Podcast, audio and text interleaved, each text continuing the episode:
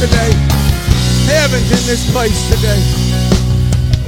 Mim, God's going to work. Jacob, God's going to work for you. Not because he's your bellboy or you and I have earned it, but I'm telling you in the Holy Ghost, God's going to start working where you couldn't do it no more. Because you chose to just be vulnerable for God and let God have His way. I told you there's a shift in Pentecost. And there's ecumenical Pentecost now, and there's apostolic Pentecost. I want apostolic Pentecost. I don't want to just come to church and just fill a slot, but I want to see transformation in the lives of God's people at whatever the cost. And that's what's in our midst here tonight. Sunday school, you're dismissed.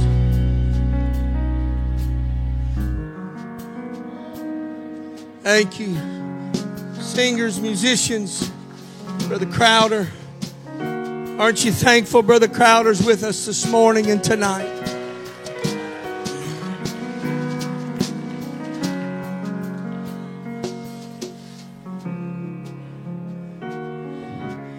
I'm so thankful for the anointing that is on his life and that God would allow him to come and be with us. That God would connect and cause our paths to cross. I didn't know him before last time he came. This is his second time. And I know from the first time what God did. I just believe that men carry a special anointing that's unique for special times and certain congregations. And I believe that this is one of those moments that there's an anointing on this man, not just in ministry of song, but there's a ministry and an anointing on him in the Word as he expounds upon it and exhorts us to reach for more. Folks, this is where this thing's going in this end time. And we might as well just get it out of our brain. Well, I'm doing everything I can. There's always more to do. And until Jesus comes, that's going to be par for the course. There's always going to be more. There's more in prayer. There's more in our church services. There's more in our departments. There's more in our community. There's more in our region. There's more in our state. There's more in North America. There's more that God wants to do in this globe. There's always more. The battle we face is a satisfied church. The Graham did a beautiful job Friday night expounding on hunger. And one of the statements he made, I'm fixing to read my text.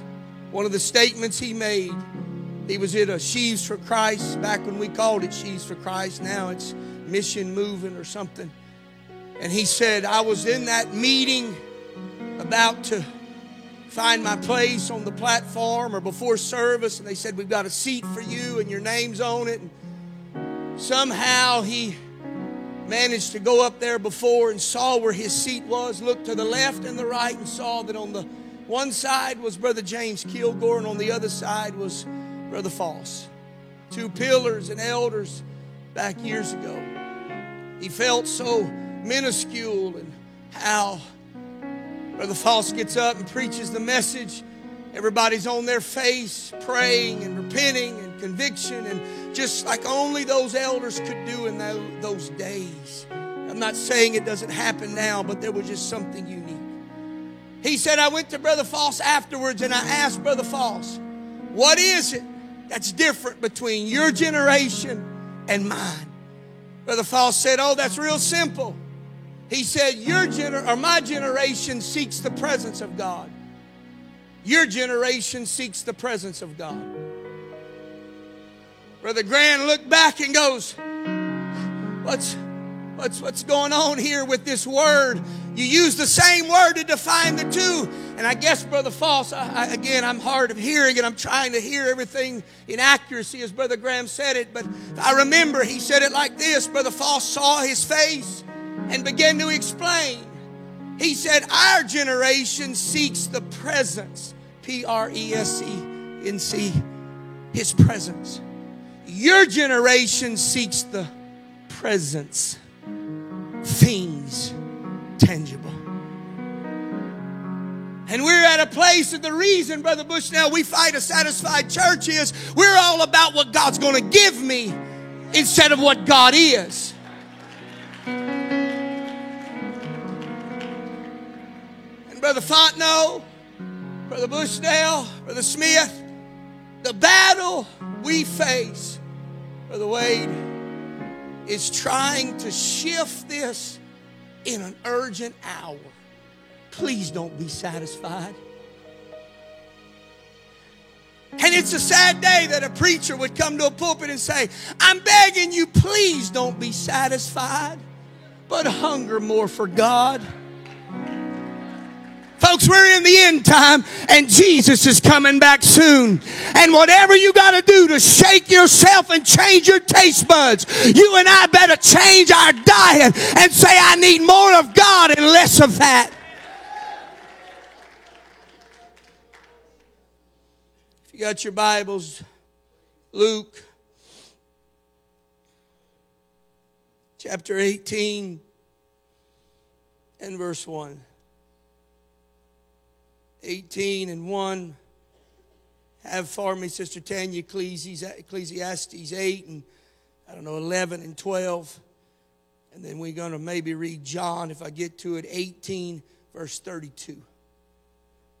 If we get there. Verse 1 of Luke 18.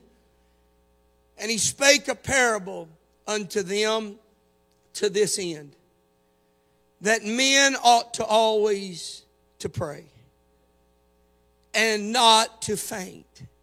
Word faint there means not to give in, lose heart. Watch this one. Behave badly. When God don't answer your prayer, my prayer, we act crazy. Saying there was in a city a judge which feared not God, neither regarded man. There was a widow in that city. She came unto him, saying, Avenge me of mine adversary. He would not for a while.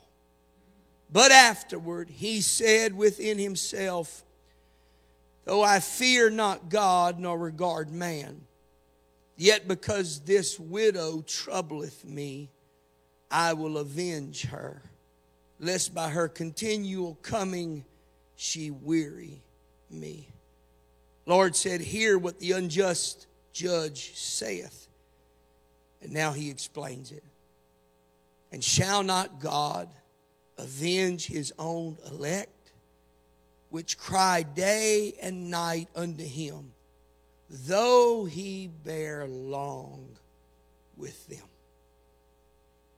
I tell you that he will avenge them speedily. Nevertheless, when the Son of Man cometh, shall he find faith on the earth. And I want to preach from this thought. What position do you hold? What position do you hold? Lift your hands and ask God to talk to us today. Jesus, I thank you today for your word. Thank you for the privilege to minister that word before all of your people, to your people, to me. You spoke to me, God. And I'm asking you together, take us and bring us to heavenly places in your word. But challenge us, God. Let us not think we're wrong when we're right, and let us not think we're right when we're wrong. But direct us by your word, I pray, in the name of Jesus. God bless you, and you may be seated. This story I know has strong implications and foundational uh, biblical truth of the coming of the Lord. And I understand that. And he is at the conclusion of it, rallying them together, saying that there's coming a day this is going to end. But I want to preach this today from a, from a different timeline, not a different truth, different timeline. I want to preach it as a present now, making myself ready for what's about to come. Notice that at the very ending of this lesson, and if you will, Sister Tanya, find me verse 2 of that chapter and leave it there for a moment. He closes it out by saying that the Son of Man cometh. Shall he find faith on this earth? Shall he find faith when he goes on a quest? Now, right now, I know I'm preaching to seasoned Bible Pentecostals. I understand that we all have our own definition of where our faith is. I know that if I asked for an affirming today, there would be many say, I believe. Got to repent, be baptized in Jesus' name, receive the gift of the Holy Ghost, speaking in other tongues. I believe that there's only one God and that you and I have got to be separated from the world and live unto that God. There's that element of faith. But he's speaking here of a different dimension of faith. That's a faith that says when God doesn't respond in a timely fashion, can I still hold and believe that God knows who I am? And he starts his whole dissertation with, in verse 2, there's a judge. There's a reason he starts it. His conclusion is faith. Will God find faith? And he's equating faith with an action. That's why anybody that would ever come to you and tell you faith that is not demonstrated is not faith. Faith that is not in action is not faith. James said this in the very beginning of his writing. He said, to him that hear and doeth not, it's sin. James is trying to paint a very clear picture for you and I that if I have true faith, that faith is going to be acted upon. Let me start from the beginning of this message. That's why I praise God. Anybody that can't praise God, their faith is not in place. They're in a wrong position. And visitors, I understand you don't understand a lot of this stuff. And I'm not diminishing or minimizing or insulting your intelligence on the Word of God. But there's things about God that you grow the more you get in His Word. And I know a lot of people, they think they have an understanding of God. But yet the only way that you can really measure that is based upon what God has shown you yesterday, today, and what He's going to show you in your tomorrows. You take the measuring stick of His Word and based on what He's shown you and revealed, you look into it like a mirror and say, God, I need just a little bit more. I know there's more there and I don't have, that's the satisfying of a Pentecostal church. I cannot be satisfied that I have all that I need. But every time I come to the house of God, I've got to show Him by faith. That's why I lift my hands. Why I lift my voice. That's why I give him a demonstration.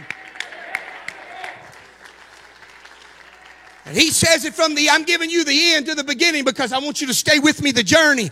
Action tells about my faith. That's why, Brother Bushnell, you being on the campgrounds and the presbyter, you, you men have discussed it so much, probably, I don't know. But a preacher that can't praise God is a preacher I don't want to listen to. Ho, ho, ho, ho, ho, ho, ho. A preacher that can't praise God don't need a mic. I wouldn't listen to nothing they got to say if they can't praise God. We got people wanting to come into the house of God, visitors that don't know anything about God. But the way they're going to see God, He said, without holiness, no man shall see the Lord. When you and I begin to reflect the throne of God by our holiness, by us, not by our standards, that's one thing. He's talking about our holiness, about God shining through us, God shining out of us. Every time I lift my hands, it's like me going through the throne of God and begin to praise Him. The light of God shines on you and out of you and through you that people in that church begin to see God like they've never seen it before. What are you talking about, Benoit? Here's what I'm talking about. They know you're going through a valley, but when you lift your hands, regardless of the valley, it does something to a visitor.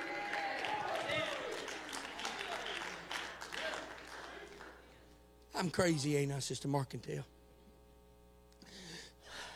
I just see it so different according to the scripture. And he starts with this woman, Sister Becky. He really started before. He said, I'm going to tell you a parable. See, here's the whole God's looking for something. Now, for the visitors that maybe have never heard this, you saints of God have heard it. God don't ever go looking for something he don't find. If you ever read anywhere in Scripture where it says God's looking for something, don't think God's got a bunch of basset hounds with some sad eyes trying to figure out where you are. God ain't worried about finding what He's trying to show us through Scripture. Go back to Adam in the very beginning. Adam, where are you? You think God had to break out a GPS in Siri and say, locate Adam? God didn't need Apple and location, know it's sharing and trying to figure out whether he had his phone and you could find out where he is. Oh, I'm meddling right now with some of you right now. God didn't need none of that. God knew exactly where Adam was, but he had to get Adam to see where he really was. Where are you, Adam? I'm covering myself in fig leaves. I'm covering myself with what I think I got a hold of. You know what, Brother Keith? Sometimes it would be so easy for some to just say, I don't know what I'm doing. I Sister April, Brother Joe, it'd just be easy for just to say, I don't know. I don't have the answer. You know, has, has anybody there other than maybe this preacher say, I woke up some morning saying, I don't know if I'm saved? Oh, now there's that little self righteous thing. Bless God. Every morning I wake up, I know I'm saved. Because God speaks to me in the King James Version, Thou art the Son. I do, Brother Bush. Now, there's been mornings I woke up. God, am I saved? God, am I really saved? Or am I believing I'm right when I'm wrong? And I'm going to flip that coin. God, don't let me believe I'm wrong when I'm right. That's condemnation. God, help me to see. He said, Here's the picture I'm going to paint. For if that's ever you, that you wake up some mornings and you're, well, God, are you really in my world? Are you really working for my helping my family? Are you really touching little Johnny and Bobby that are so bound by addictions and sins? Are they really working? He says, I'm going to give you a parable. I'm going to give you a earthly story to declare to you a heavenly eternal truth. He goes, and there was in a city a judge now, you remember, this is all about prayer. You read the first verses or the last verses of the previous chapter. If you want to go there, you can. The very last verse of chapter 17 says it like this. Where the eagles, find it for me, Sister Tanya, the last verse of the previous, uh, previous chapter. He said, the eagles, talking about prayer. He goes on, uh, knock and it shall be open in all of chapter 17. And then he comes to the close and they're asking him, God, how do we pray? How? Not, not the question of our Father, but how do we connect in an eternal sense, like you're trying to say? And he, here it is. He said unto them, or they said, Where, Lord? And he said unto them, Whosoever the body is, thither where the eagles. The word eagles there means vultures. And here's the translation for that. He said, Wherever the body is, there's a rotten corpse and vultures are going to always be swirling over something that's dead. And the putrid from the decaying body causes something in the atmosphere to be foul and of a stench. Now let's go to Old Testament. David said, let my prayer be as a sweet smell and an incense unto you. What was he trying to tell those disciples? Whatever it takes, don't you die in your trouble. Whatever it takes. Don't let your faith die in the trouble because it's going to cause a putrid smell in the atmosphere. Don't you let those promises die. Don't you let those dreams die. It's going to affect your family.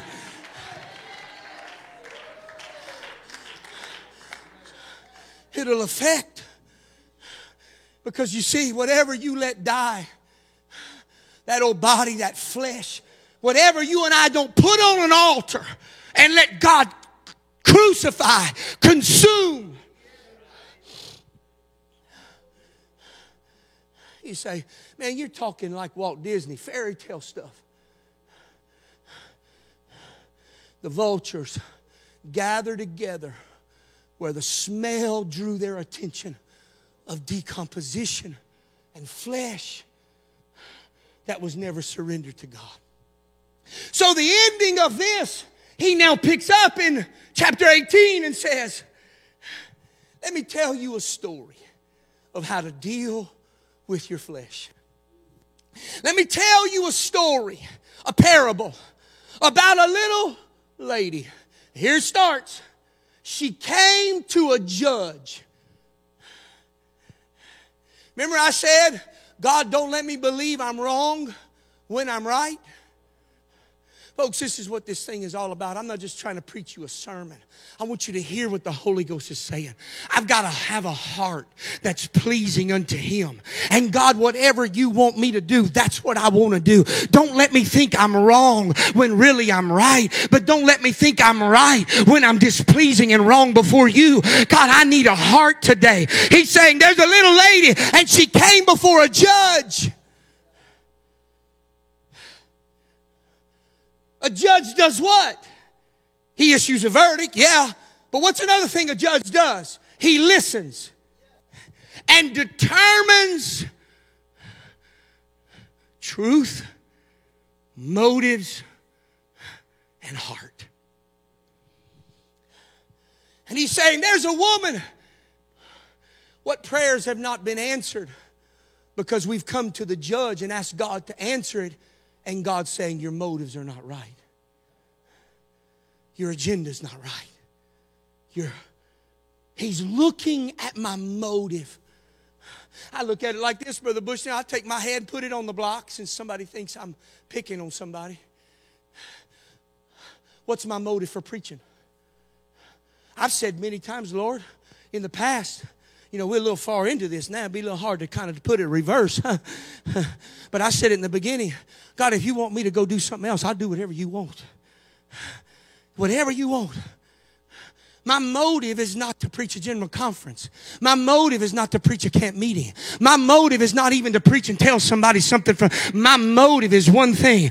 I want to see the things of God for people in this earth, no matter what it may be. And if somebody sees me picking up a trash can and taking out the trash, God let it send a resounding message. There's joy in serving God. There's joy in doing things for God. I don't need a mic to tell somebody that. I can do it by, that's why I go back to it everything you and I do, let it show the world I'm excited about living for God. I praise Him not because I have to, but because I get to. I'm for His presence, not His gifts. But we're for the gifts. These gifts are going to destroy many, Brother Bushnell. It already has. They're so punch drunk on power, they can't even see it and they go to God and ask God to heal their family and heal their kid and heal this and heal that. And God's judging their motives saying, no, I'm not going to do it because you know what you're going to do? You're going to lay claim to it that it was your gifting that did it. I'm on something right now in the Holy Ghost. I'm preaching to people about your heart and my heart. I woke up yesterday morning. I did it again early this morning. I said, God, let my heart be right. Let my motive be right. Let my agenda be right. Let everything I do be right with you. Now, I'm not gauging about what people think. I'm gauging about what you think. I want my thoughts to be pleasing unto you. I want the motive of my heart to be pleasing unto you. I'm not in this for acclaim and notoriety and money. I'm in it to please God at whatever the cost. And if that's cleaning a bathroom, picking up a trash can, sweet, whatever.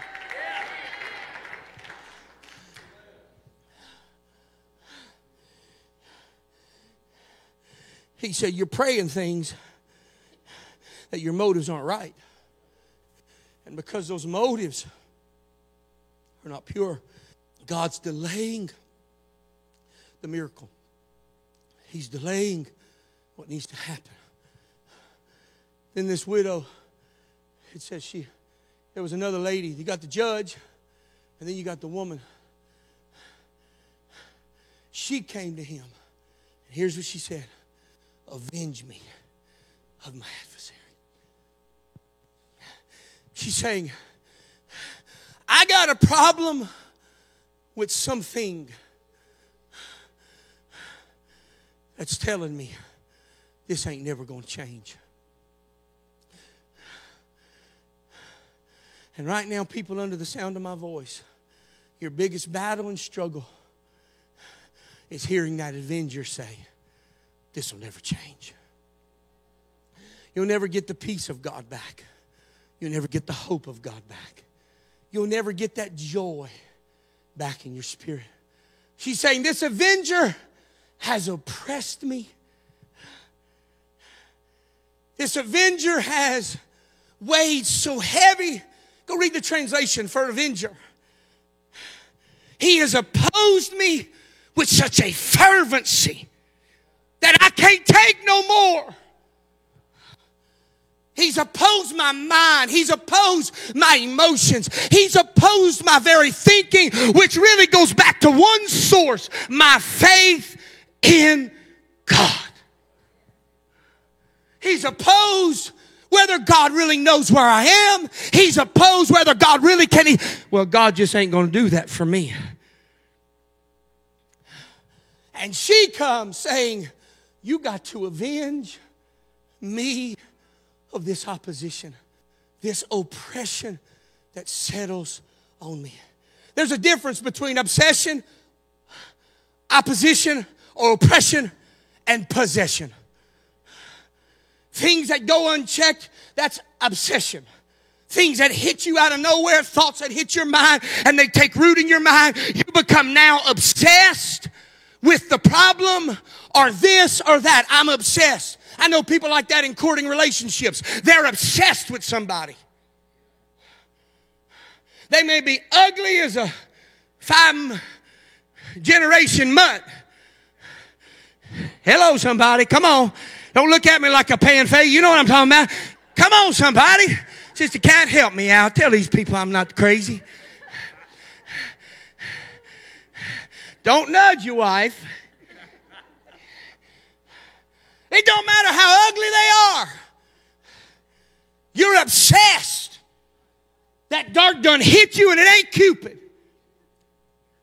Obsessed with it. It ain't just that, it's kids find friends. They're obsessed. Now watch me, I'm going somewhere with this. I'm fixing to come right down and unbuckle your seatbelt and let it get turbulent. It started with a thought that you never got checked. And you kept going to God saying, God, I need you to fix this. And God keep going, your motive ain't right. Your motive ain't right. Your motive ain't right. I don't want to fix this. I want to heal you. I want to deliver something in your heart that you don't even know is there. You're thinking right, wrong, wrong, right, and you're so confused and mixed up in your thinking. That's why anybody ever tell you prayer ain't good, you tell them they done lost their mind. Prayer is the best thing you and I could ever do when you go with an honest heart before Him and say, God, I need you to help me. I don't know what I'm doing. Some of us have got, us, got it so tightly knit and, think, and thinking everybody thinks we got it together. And then we wonder when God drops a nuclear bomb on our life and family that just shell shocks a community or a church family. You may tell you what that's a pretty good sign of? One of two things. I've said it. Either God testing you or allowed you to be with trouble, not testing. God don't test nobody, but he steps back and lets you see how you're going to handle it. Or number two, you think you got it all together and God says, let me show you really how much you ain't in control. And obsession is when that thought hits. You'll see it in young people. You'll see it with people on a, on a quest for finances. They're obsessed with making money. I can name five people right now. They're intoxicated with it. That's all they think about. I gotta make more money. I gotta make more money. I gotta do. I gotta. I gotta. I gotta. I gotta. I gotta.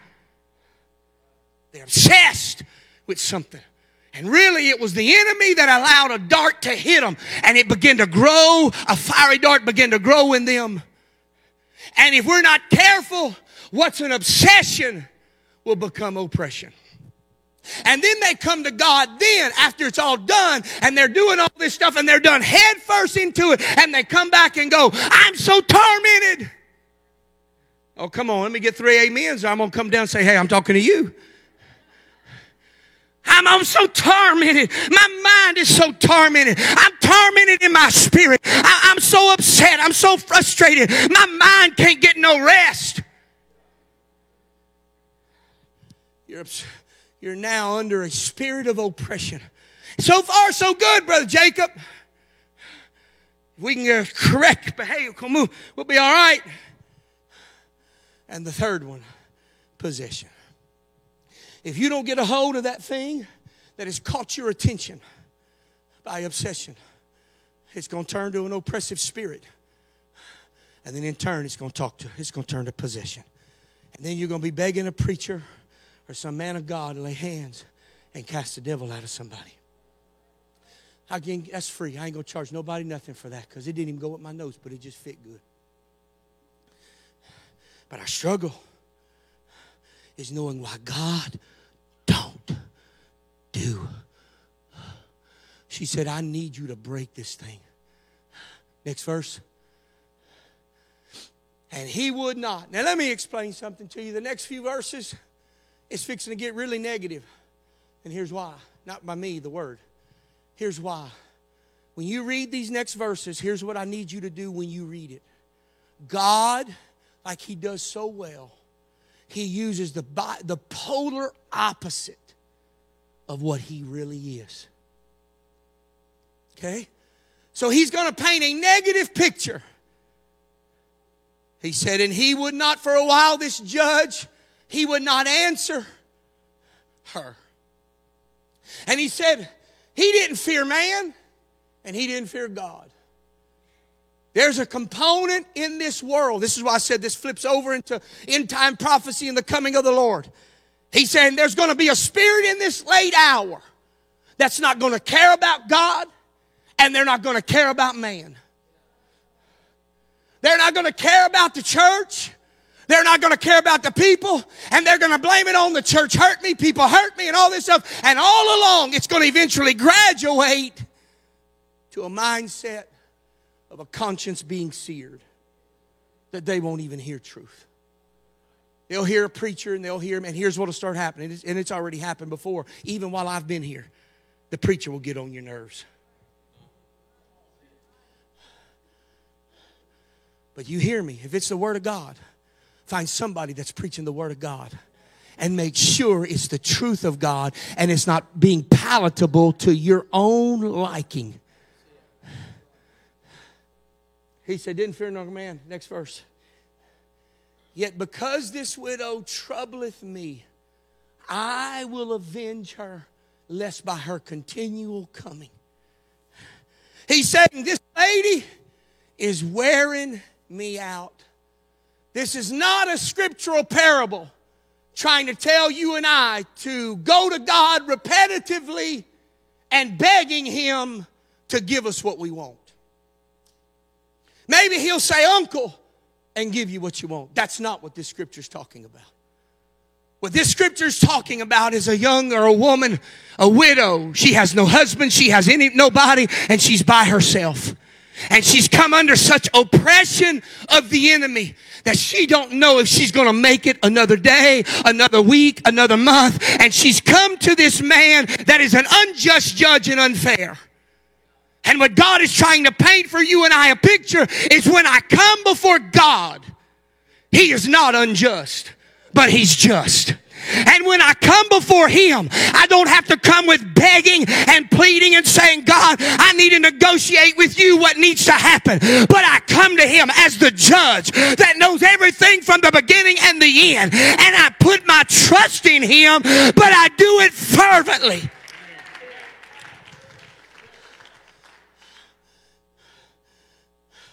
See, everybody's got an opportunity. Everybody's got an option.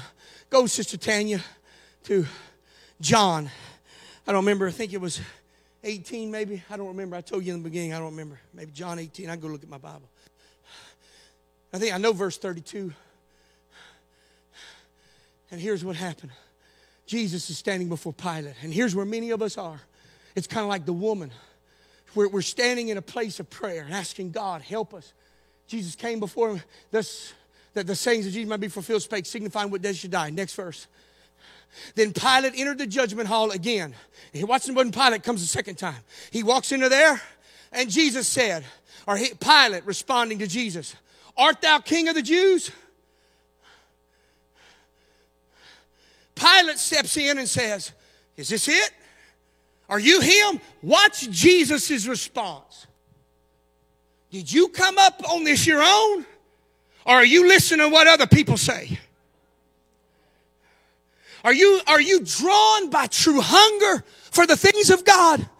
Or are you just here because of what people think about you and what people want to I'm gonna flip it on Indian Village right now. What people don't come because they're afraid of what people's gonna think of them when they sit on the pew. We need to defy whatever it is that's in their mind by showing them when they walk in the back door, we're the happiest church ever that they would walk in the back door.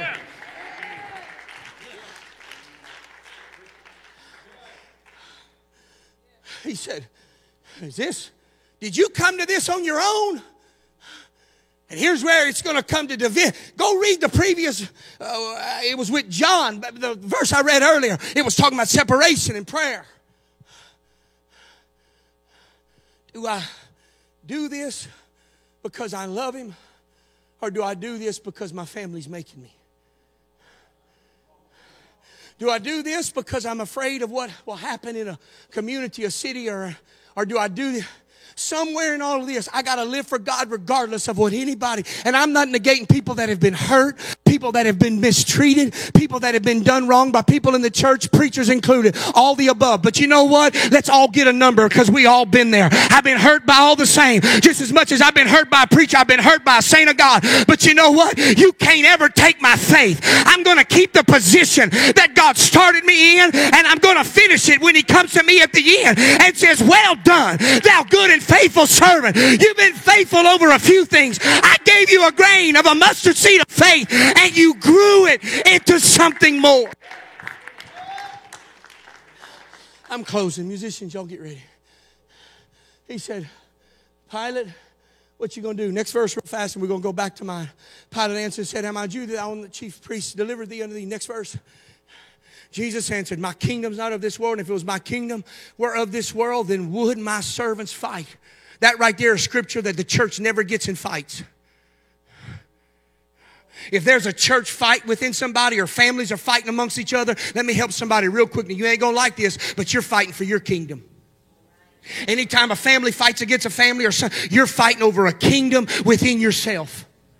That scripture breeds creativity. This ain't about my kingdom. This is about his kingdom. I'm not saying we can't disagree. I'm not saying we can't get a little heated. The Bible says be angry and sin not. We're going to have bad days and we're going to have confrontations. But at the end of the day, this is about his kingdom. This is about the will of God. This is about the church of God. This is about seeing God fill people with the baptism of the Holy Ghost. You got to hold that position of faith.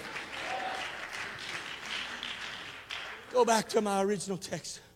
I'm closing with the little woman, verse 3 or 4 of Luke 18 or 17. This little lady comes, she sees this unjust judge, and finally he says, next verse, he says, I need to do something about it. Next verse. Yeah, because this widow troubleth me, I avenge her lest her come and she weary me. Next verse. And the Lord said, Hear what the unjust said. If God who is just. God's who fair. We, here's the thing man is never fair. Micah, listen, I've been in business. Me and my dad been in business for ourselves. Oh, my Lord. Dad, me and you could have wrote a book. That old dude that wrote that book, Who Stole My Cheese, I could write Who Stole Our Mobile Homes and Tires and Our Money. me and you could write a book about it, huh? About things that came in and if we'd have let people that supposing supposed to be religious and godly,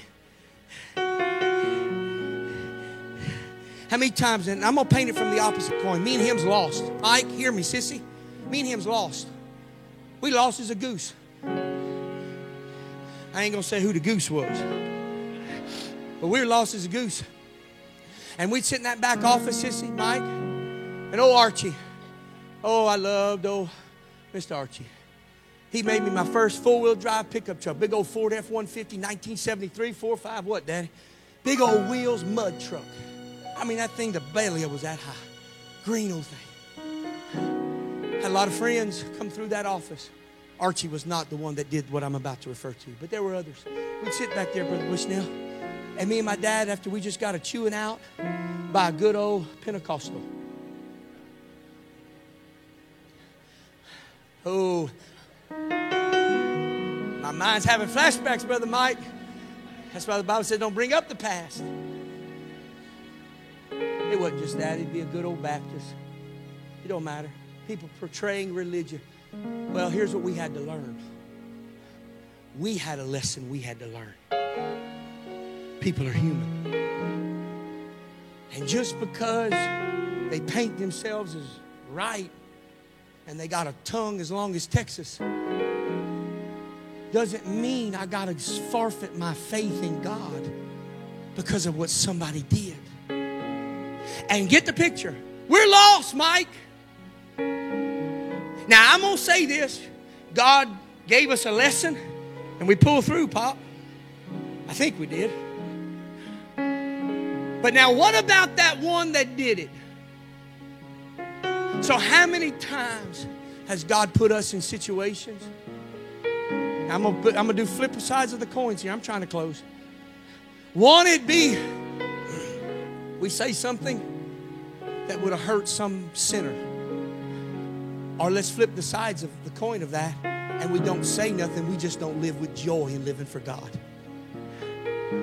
Why would they want what we got when we look like a basset hound with extra long ears? Sad, depressed. God is good. Even on our best day, our worst day, He's still good. And this woman never gave up. And the unjust, now let's say, and God who is just.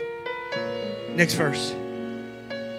And shall not God avenge his own elect, which crieth day and night, though beareth long with him? You know what the word beareth long mean? This is the summation of the whole scripture. You know why, why God or that judge didn't, not particularly him, but why God don't answer the prayer?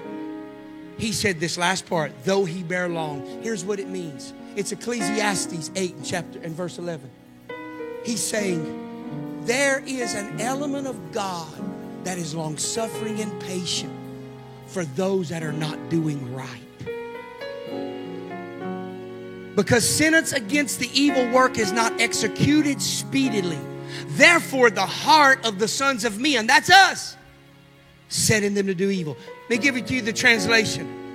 Because God don't deal with the wrong, you and I throw caution to the wind and say, I guess I'm just going to go ahead and sin. Now go back to my original about faint. Can you go fast, Sister Tanya?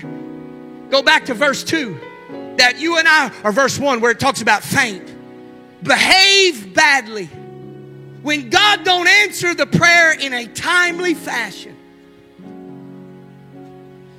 I start acting up. Let me tell you what a lot of the trouble is in families. God don't answer the prayer that we want, and we get impatient, and we start acting up, and then we start getting mean one against one another. We start talking ugly to one another. We start berating one another. We start belittling one another in our families. I tell you, we're about families. Strong families build strong churches. And when I don't get what God wants me to do, or I don't get Him to do what I want Him to do, I begin to behave. So, the very beginning, He says that men ought to pray. Don't behave misappropriately when God don't answer the prayer, go to the end, Sister Tanya, or the, wherever that where we were. Stand with me. I'm through. Go to Luke. Oh, my text.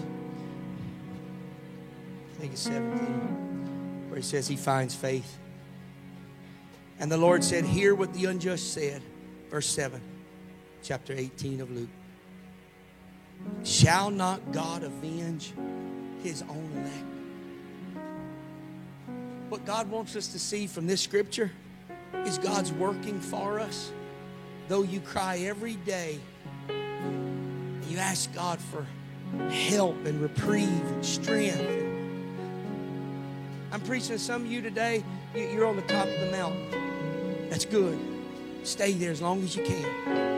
But there eventually be a day you'll be walking in the valley again because it's going to come. It's part of life. But if we can learn this principle right here, God will avenge his elect, which cry every day and night, though he bear long.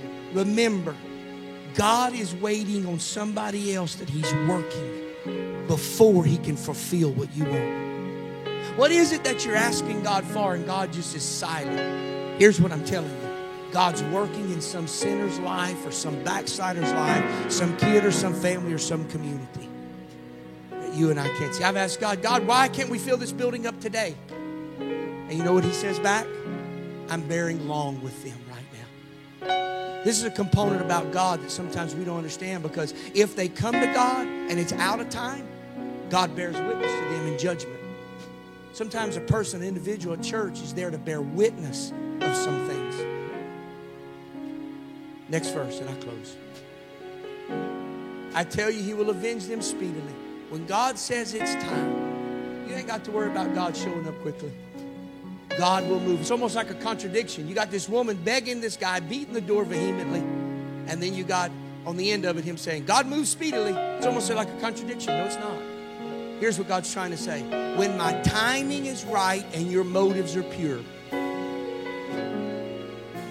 there ain't one devil, there ain't one thing in man, there's nothing that can stop God moving for you and in your situation. And He closes it out when He says, Will I have anybody that can stand the test of your prayer not being answered like you think, but hanging on and knowing God's got my best interests at heart?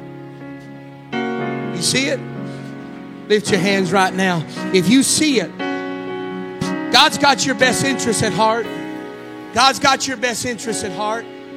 God knows what's best for you. Come on, lift your voice right now. Lift your hands to the Lord right now. Just surrender it to Him. God's checking the heart, the mind, the spirit. God wants to help you today. God's not as far as you think He is from you. You've been faithful in your prayer, you've been faithful in approaching Him. Come on, step out of that pew. Let's all come to the front today as a family. Come on. Let God have His way. I'm gonna see a victory. I'm gonna see a victory. For the battle. Come on, keep your mind on Him just for a moment right now. Keep your mind on Him just for a moment. See a victory. The Word of God is trying to increase faith in somebody today. Faith coming by hearing and hearing of the Word of God. The Word of God went forth today. He said, Come on, you got to have faith like you ought. Every man's dealt a measure of faith. Without faith, it's impossible to see God. You got faith right now. Lift that faith to Him right now. God, I trust you when I can't see it unfolding right. God, I trust you when I can't see my family doing what I know they need to do. God, I trust you today when it seemed like everything's falling apart. I'm not going to misappropriate. I'm not going to change. I'm going to stay faithful and hold my position with you. Come on, just close your eyes, tilt your head back. Come on, don't look around, don't get preoccupied. God's trying to lift somebody in their faith this morning through the Word of God, not fancy preaching, not a fancy preacher. God's trying to lift you up by His Word. You're not in this alone, you're not fighting this by yourself. But God has saw your faithful, relentless, fervent prayer before Him.